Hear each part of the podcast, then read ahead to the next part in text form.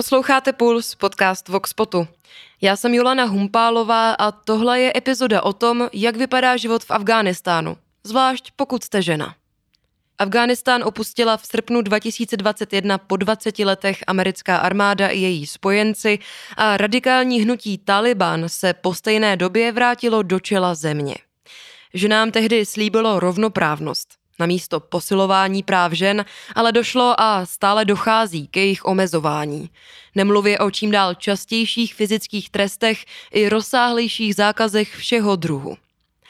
Zájem médií o dění v této zemi navíc, jak už to tak bývá, postupně opadl.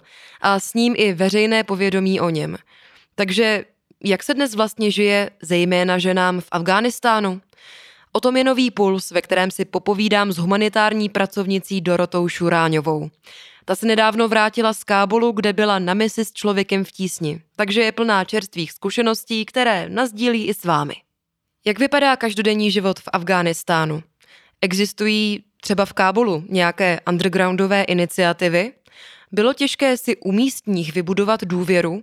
A kolik afgánských dívek v tuto chvíli nesmí chodit do školy? Poslouchejte. Pulzu vítám humanitární pracovnici Dorotu Šuráňovou. Dobrý den. Dobrý den a děkuji za pozvání. Doroto, vy jste v Afghánistánu strávila dva roky. Jak na vás působil, když jste na misi začínala? Já jsem poprvé přijela do Afghánistánu, do Kábulu v lednu 2022. A to byla doba víceméně stále krátce po převratu.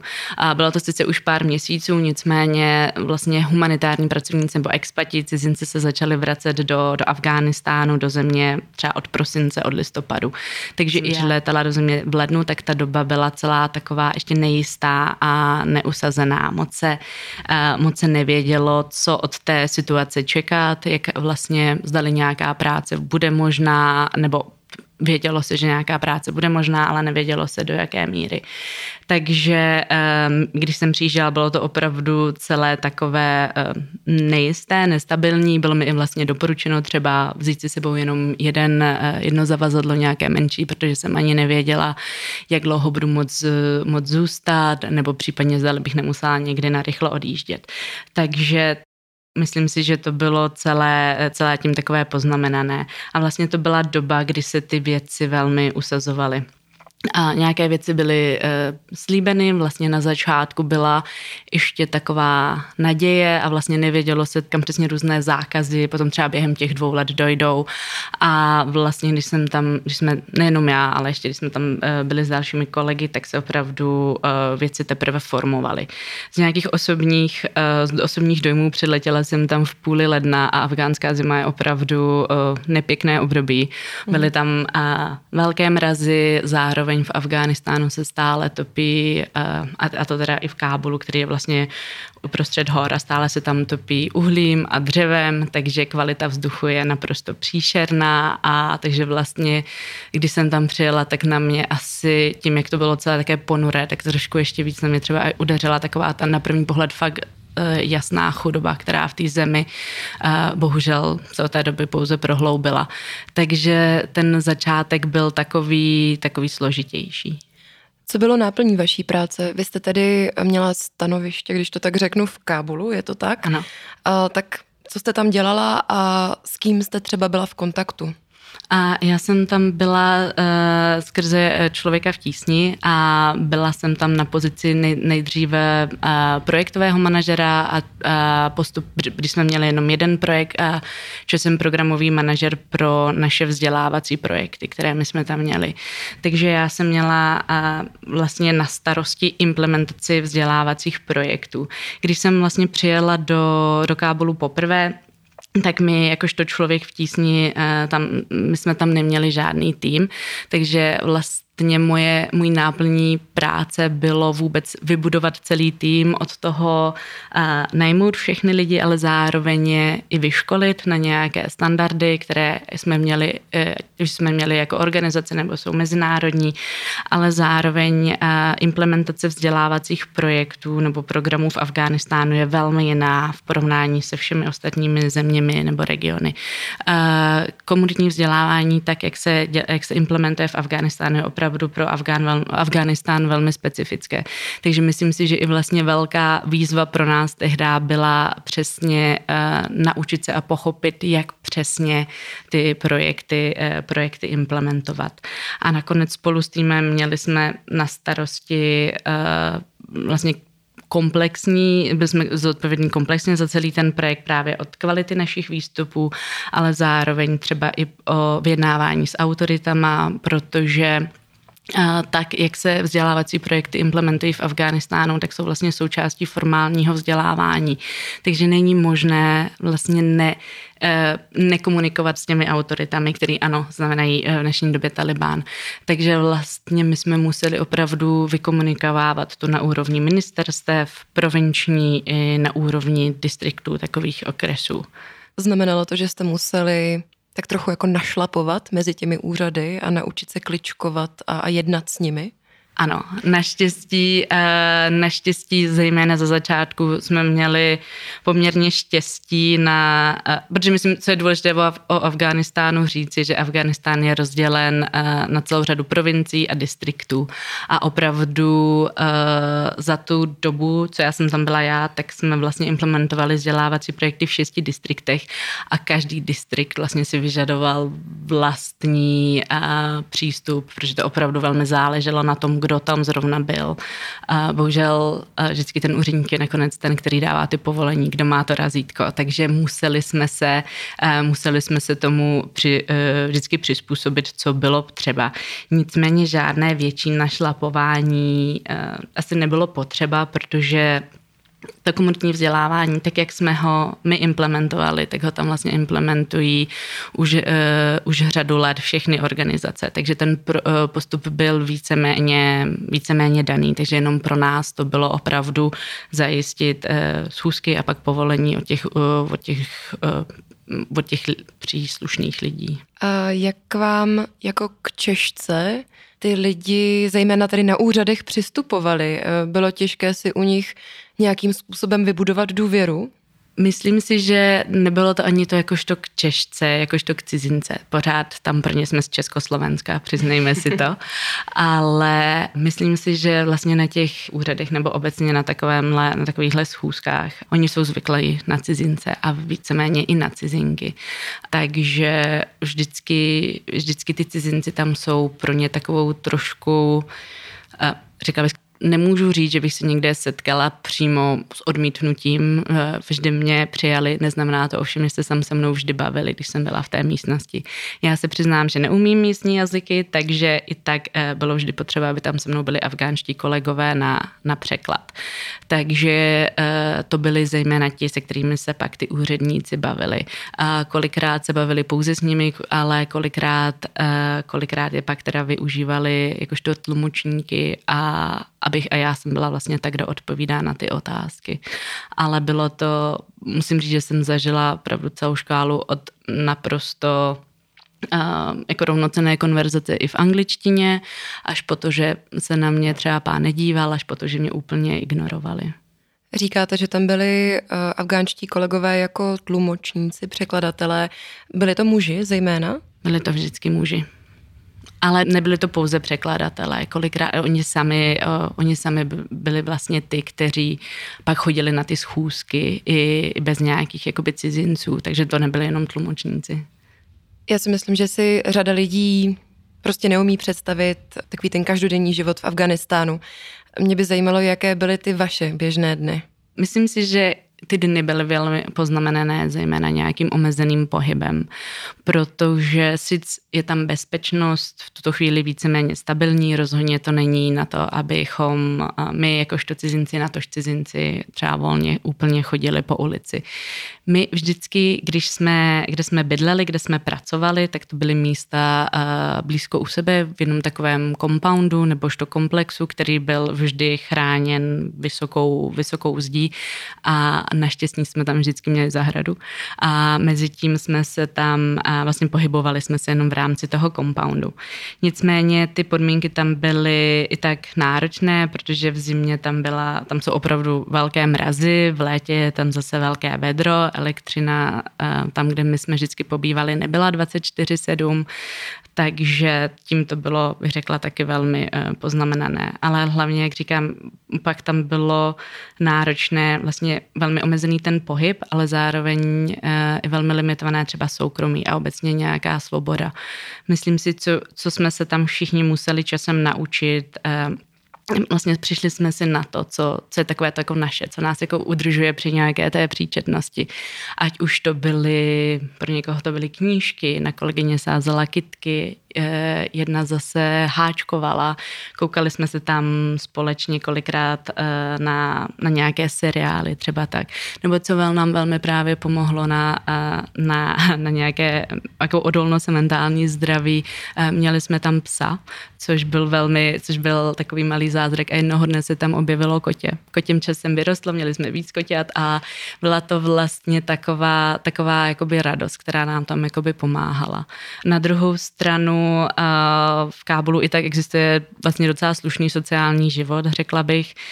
Těch expatů, cizinců i v jiných organizacích jsou tam stále desítky.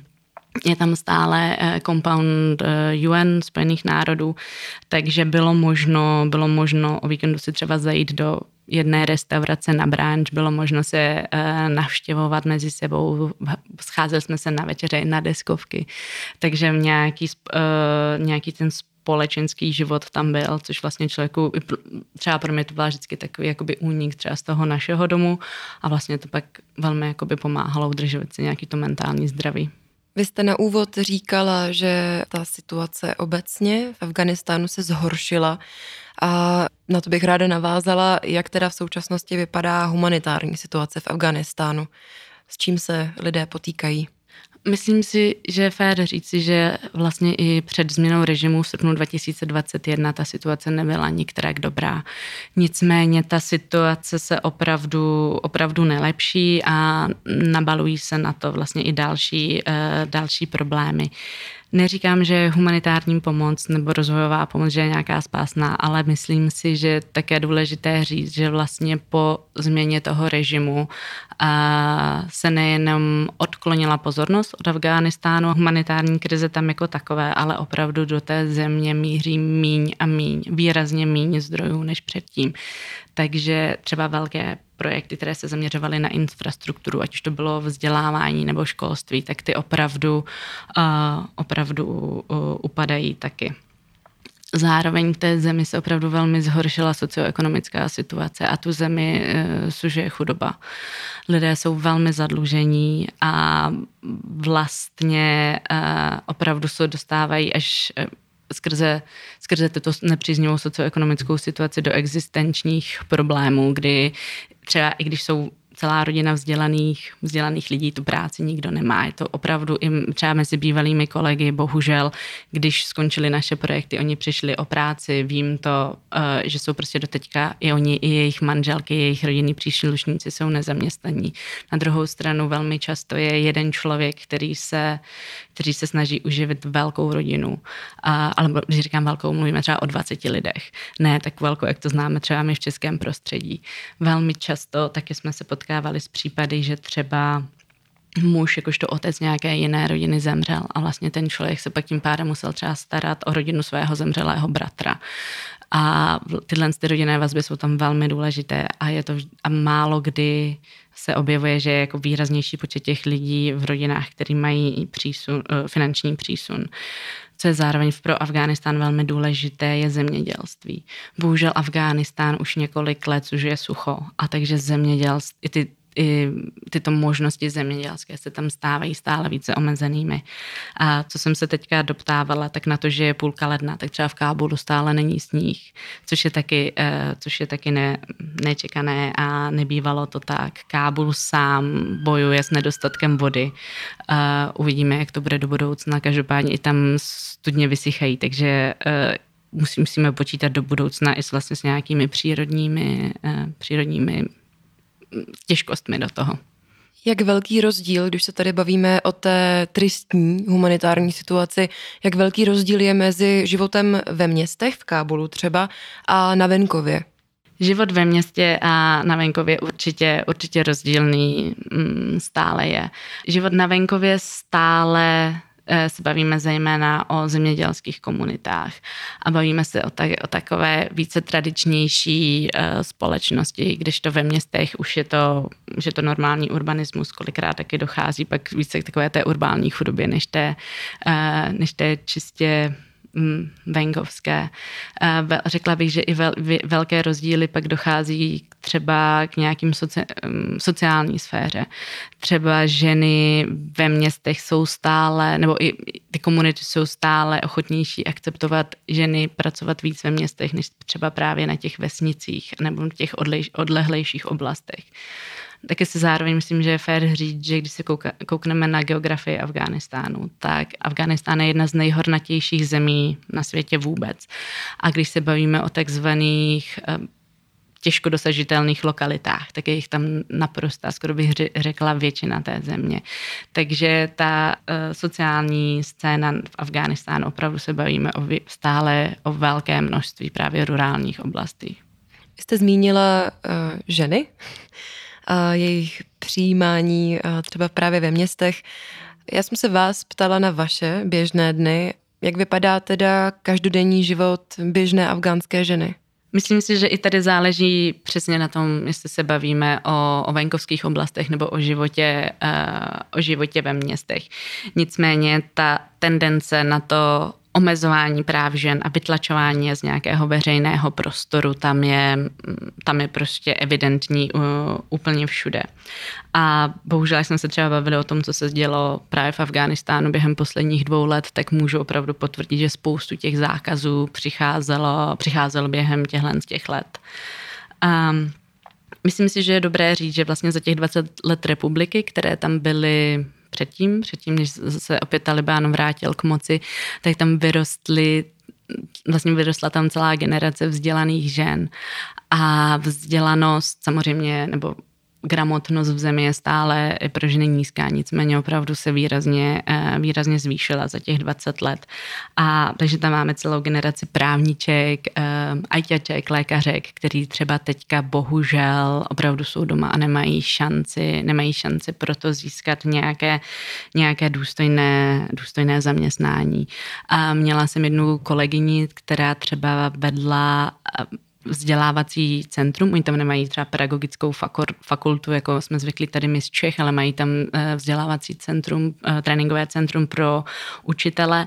A vedla ho, byla tam asi deset let vedla ho po změně režimu, ani nepustili do kanceláře zpátky si pro svoje vlastní věci. A to jsou bohužel příběhy, které jsme tam slychali, uh, slychali ze, všech, ze všech stran. Dochází tam k velkému omezování hlavně jejich uh, pohybu. Vlastně ženy nemůžou cestovat, vycházely stále nebo vycházely nová nařízení, uh, za jakých podmínek ženy můžou někam sami cestovat. Víceméně eh, spousta, spousta jejich života je, je potom omezena tím, že potřebují mít mužský doprovod, takzvaného mahrama, eh, což právě třeba platí i pro to cestování. Žena sama už, eh, už nemůže, nemůže se pohybovat, když jsme se bavili o tom rozdílu mezi městem a venkovem, existují pravidla, že třeba do, a teďka se nepamatuju to přesné číslo, třeba do 70 km nebo 40 km od domova, že se pohybovat může sama, nicméně třeba na tom venkově to neplatí. Už když opustíš sama tu vesnici, už to prostě není fyzicky možný. Ten mužský doprovod tam potřebuje. A a právě tohle ta, ta podmínka tím, že je tam ten muž potřeba, je často velice uh, limituje taky. Neboť uh, není možné, aby ten, nebo většinou není možné, aby ten muž s ní všude byl, všude cestoval, aby ji doprovázel. Měli jsme třeba problém s najímáním kolegyň do nějakých v, v provinciích, které jsou právě třeba méně kde jsou méně vzdělané, méně gramotné ženy, ale vlastně bylo potřeba, aby tam s nima ten muž byl pravidelně, kdykoliv oni jeli někam do, do terénu vykonávat tu svoji práci, což samozřejmě potom uh, vytváří velký tlak i na ty muže v jejich rodinách a ne každá rodina potom je tomu třeba i otevřená, nebo si to může, nebo si to bohužel může dovolit. A co se týče nějakých třeba dalších e, zákazů, tak eh, vlastně loni na štědrý den přišel zákaz e, práce pro ženy v neziskových nevládních organizacích, ať už mezinárodních nebo, e, nebo národních afgánských. A to samé potom v dubnu nebo v květnu přišlo i pro zaměstnankyně OSN, což třeba právě tyhle organizace byly pořád vnímány jako jedna, e, jedna z těch sfér, kde se ty ženy mohly více, více víceméně svobodněji realizovat a mohly být víceméně rovně uh, zaměstnané. Takže i, te, takže i tyhle ty tlaky tam opravdu, uh, opravdu existují. Možná bych ještě jenom zmínila uh, nepamatuji si kdy přesně, ale loni přišel zákaz salonu krásy, což možná nám tady přijde ne tak podstatné, nicméně v Afghánistánu to znamenalo a znamenalo, že spoustu i žen přišlo o práci, protože tam stále byly ženy, které prováděly, eh, prováděly tyhle, ty, eh, eh, ani jak se jmenuje. Kosmetické úpravy, pardon. Třeba. Třeba. ale, eh, takže tyto ženy přišly eh, o práci, ale zároveň tyto salony byly pořád pro ženy místo, kde se oni se mohli setkávat, mohli se socializovat spolu, což jim bohužel bylo vzato. Stále se tak běhe, v průběhu loňského roku objevovaly zprávy, že se má zákaz, že se má objevit i zákaz pro ženy vstupu do restaurací a do kaváren, což aspoň co jsem, co jsem tak různě, co jsem si, eh, co teďka vím, tak si myslím pořád nestalo. Nicméně opravdu tohle je ten prostor, kde se ty ženy mohou stále scházet. Takže kromě toho, že se pak můžou, teď se teda bavíme zejména o Kábulu nebo o městech, mm-hmm. na tom, na venkově ve vesnicích pochopitelně toto také neexistuje, ale pro ně je to přesně aspoň jakoby místo, kde oni se můžou nějak realizovat mimo ten svůj domov. Téma ženských práv eh, v souvislosti s Afghánistánem rezonuje hodně silně. Od návratu Talibánu k moci je ta situace opravdu strašná, když to řeknu ta, úplně takhle. Eh, vy jste vyjmenovala nějaké ty zákazy. Jaké mají ženy podle Talibánu tedy oficiálně práva? Co mohou? Co by měly? Co by asi zejména, co by měli, že vlastně ta role ženy je tam vnímaná jako opravdu v té domácnosti. Být doma a neříkám přímo být pouze v kuchyni, ale opravdu být doma a zajišťovat, uh, zajišťovat tu domácnost, vychovávat děti, starat se o ty muže. Uh, vlastně ženy by měly více patřit do toho soukromí a mají být vytlačeny z veřejného života. Vlastně mě překvapilo tahle ta kolegyně, o které jsem říkala z toho vzdělávacího centra, když jsme si, to bylo ještě předtím, než vlastně i přišel ten zákaz na, pro ženy eh, v nevládních organizacích, tak eh, ona o tom jenom sama vtipkovala, že pokud jí Taliban zakáže pracovat úplně, tak půjde domů a bude mít další děti. A což na tom samozřejmě není nic špatného, naopak je to krásné, ale myslím si, že to přesně ukazuje vlastně to, kam je ta, kam je ta vláda, kam je ten režim chce dostat. A no, takže přesně, přesně tak do domácnosti. A možná bych jenom uh, ještě tady podotkl vlastně, co ženy můžou. Ona opravdu se tam velmi na ten, na ten gender hraje. Takže třeba my v těch vzdělávacích projektech my jsme potřebovali ženské kolegyně, aby mohly jednat s učitelkami, protože zejména, jak jsme se posouvali do více vesnických rurálních oblastí, už tam už nebylo moc akceptovatelné, aby naši zaměstnanci mluvili s místními učitelkami. A to potom samé učitelky potom mají žečky ve třídách. A tyhle ty gender, se tam vel, gender pravidla se tam velmi drží i ve vzdělávání, i třeba ve zdravotnictví. A ve chvíli, kdy uh, kdy se vlastně přichází se stále novými regulacemi, jak i, i třeba omezit, kde ženy pracovat můžou, nebo zejména i ten jejich pohyb. Tak samozřejmě pak ta země přichází o ty ženy v těchto funkcích, což bohužel má pak ale i ty následky, že a ať už je to výuka nebo je to zdravotní péče, že se to pak nedostává i k těm dalším ženám v té zemi. Mě by ještě zajímalo, eh, jak na všechny ty zákazy, regulace, jakkoliv to budeme nazývat, a prostě to osekávání práv, jak na to ženy reagují. Mám takovou představu, nevím, jestli to je i realita, eh, jestli existují v Kábulu třeba i nějaké undergroundové iniciativy, nějaké združování. Bohužel neexistují, moc neexistují. V Afghánistánu není úplně silná občanská společnost, jak my ji známe z našeho evropského kontextu. Já jsem třeba Takže, uvažovala právě mm. i nad tím, že mm, docela silná občanská společnost existuje v Iránu, minimálně teda v Teheránu, tak právě jestli je, je tam i nějaké zrcadlo k tomu nebo tak. Samozřejmě, když nějaké zákazy přijdou, tak um, ženy z toho nejsou nadšeny. Ten, uh, ta vlastně ta nelibost, až ten odpor tam je a ano, objevovaly se demonstrace i, i, i v Kábulu, jenomže i v porovnání s Iránem to byly demonstrace opravdu malé. Třeba se jednalo o pár desítek žen, které, uh, které šly demonstrovat velmi rychle. Ty demonstrace skončily, byly rozehnány, ale takže bohužel takové velké masivní demonstrace, jako jsme právě mohli vidět v Iránu, se tam nedějí. Uh, undergroundové iniciativy tam bohužel také neexistují. Opravdu ta společnost, ta občanská společnost tam moc neexistuje. Myslím si, že je důležité si i uvědomit, zase Afganistán je velmi členitá společnost. Je tam několik etnických, náboženských skupin a vlastně nějaká homogenita tam mezi nimi moc není. Co je ale do, dobré zmínit, um, jsou vlastně hlasy ze zahraničí, protože Afghánistán má poměrně silnou diasporu. Afgánců žije uh, mnoho, nevím přesně kolik v zahraničí a od tam se ozývají hlasy, hlasy žen a lidskoprávních aktivistek nebo aktivistů, ale zejména i teda tě, těch žen Afgánek ze zahraničí to existuje. A já neříkám, že to neexistuje v zemi, ale je to opravdu, je to víceméně potlačené. Ty lidi se opravdu bojí, že třeba pak můžeme víceméně více vidět ty hlasy ze zahraničí. Hned v září eh, roku 2021, tedy jenom pár týdnů po návratu Talibánu k moci, hnutí zakázalo chodit středoškolačkám do škol, takže zakázalo jim návrat do škol. Jaká je, co se školství, vzdělávání, zejména dívek, eh, jaká je ta situace teď? Bohužel Afghánistán se opravdu potýká s velmi nepříznivou situací, když přijde na, na vzdělání. Bohužel v Afghánistánu je velmi nedostatečná infrastruktura.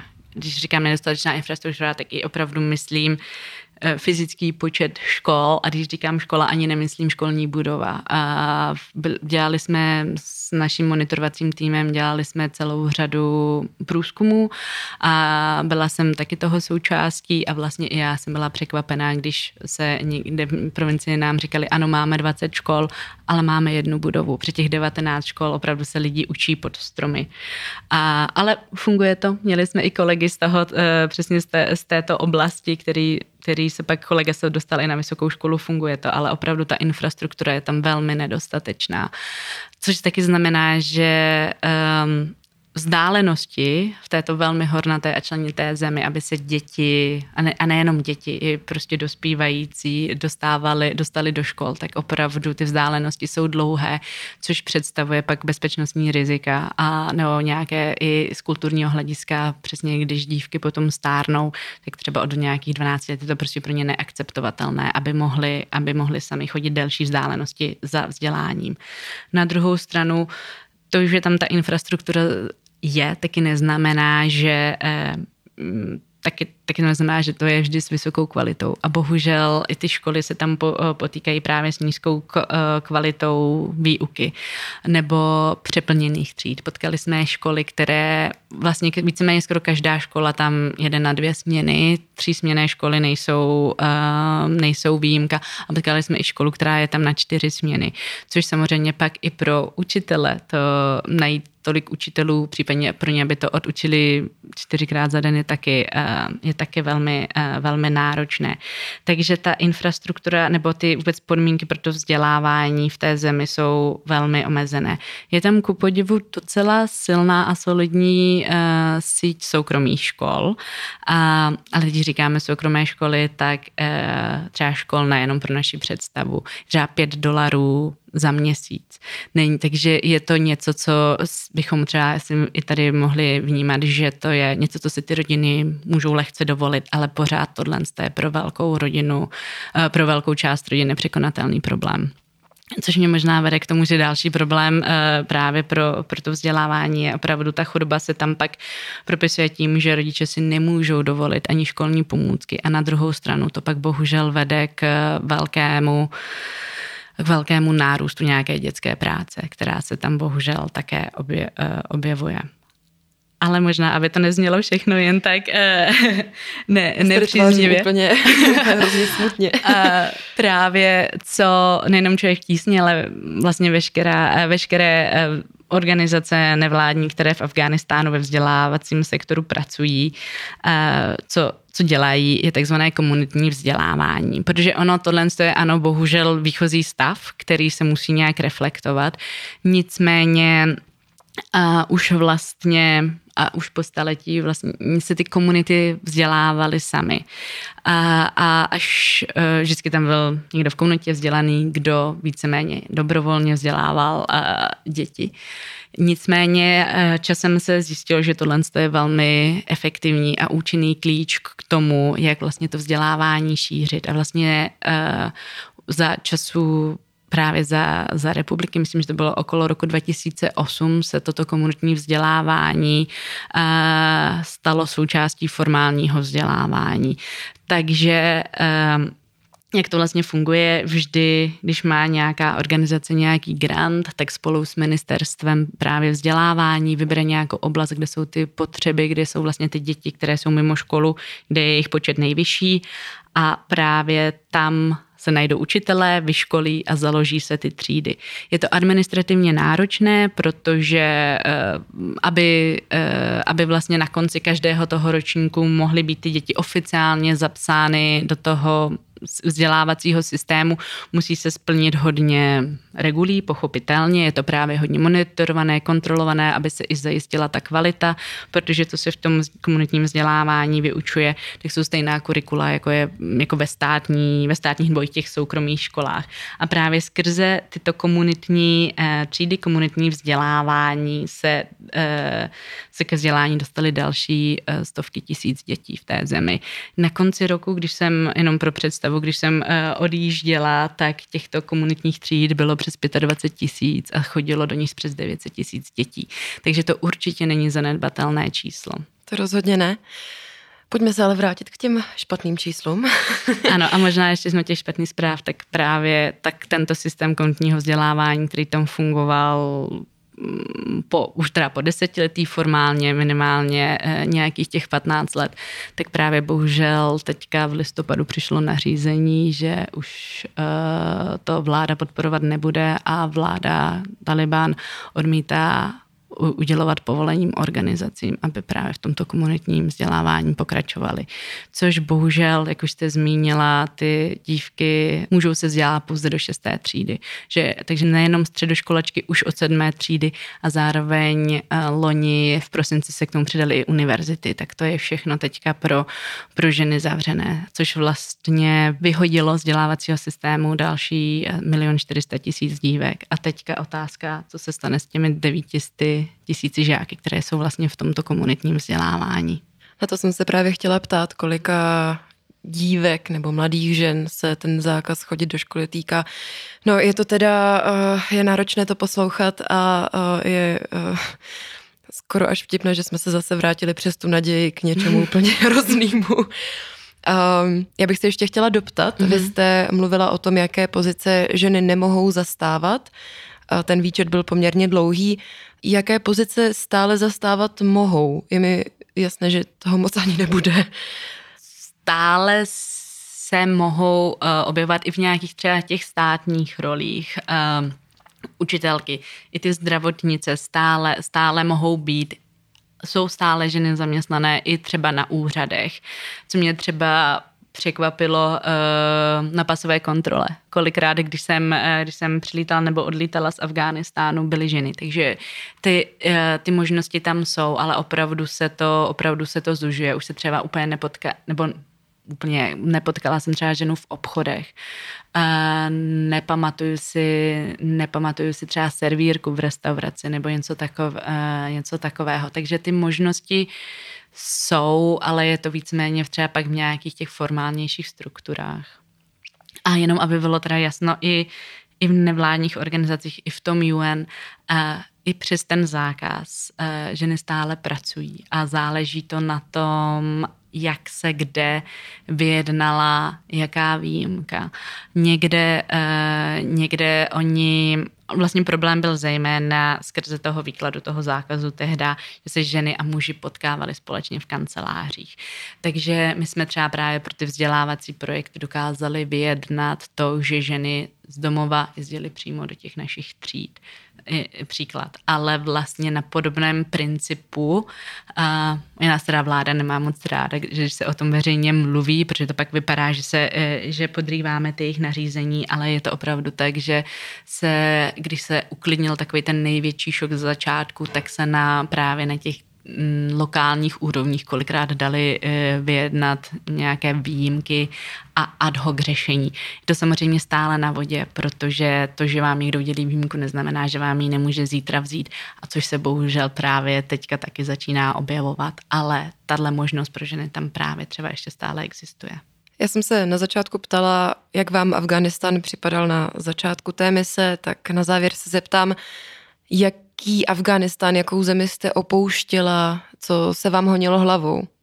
Nebylo to úplně jednoduché uh, tam uh, vlastně opouštět tu zemi, zejména, protože po dvou letech to opravdu byl domov. Takže uh, vlastně i se všemi těmi novými podmínkami i, i takové věci, že pro spoustu organizací je třeba stále složitější získat víza pro, pro cizince. Ani nevím, jestli se tam kdy budu moc vrátit, asi ano, ale třeba nevím kdy. A obecně a nebylo to úplně jednoduché tu zemi opouštět. Měla jsem pocit, jako kdyby ta země byla taková trošku smutnější, nebo aspoň já jsem z toho byla taková smutnější po těch dvou letech. Jak jsem na začátku mluvila, že tam že tam byla nejistota, jak to bylo celé neusazené, tak na konci po těch dvou letech přeci jenom se ta situace usadila, ale neusadila se úplně, uh, úplně asi tak, jak jsme, jak jsme mohli doufat. Spoustu těch zákazů opravdu přišlo, dochází k velkému omezování a samozřejmě znovu humanitární pomoc není spásná, nicméně pro ty lidi tam pořád je to důležitá součást uh, pomoci tam v té zemi a jak, jak nějak získat přístup k těm lidem.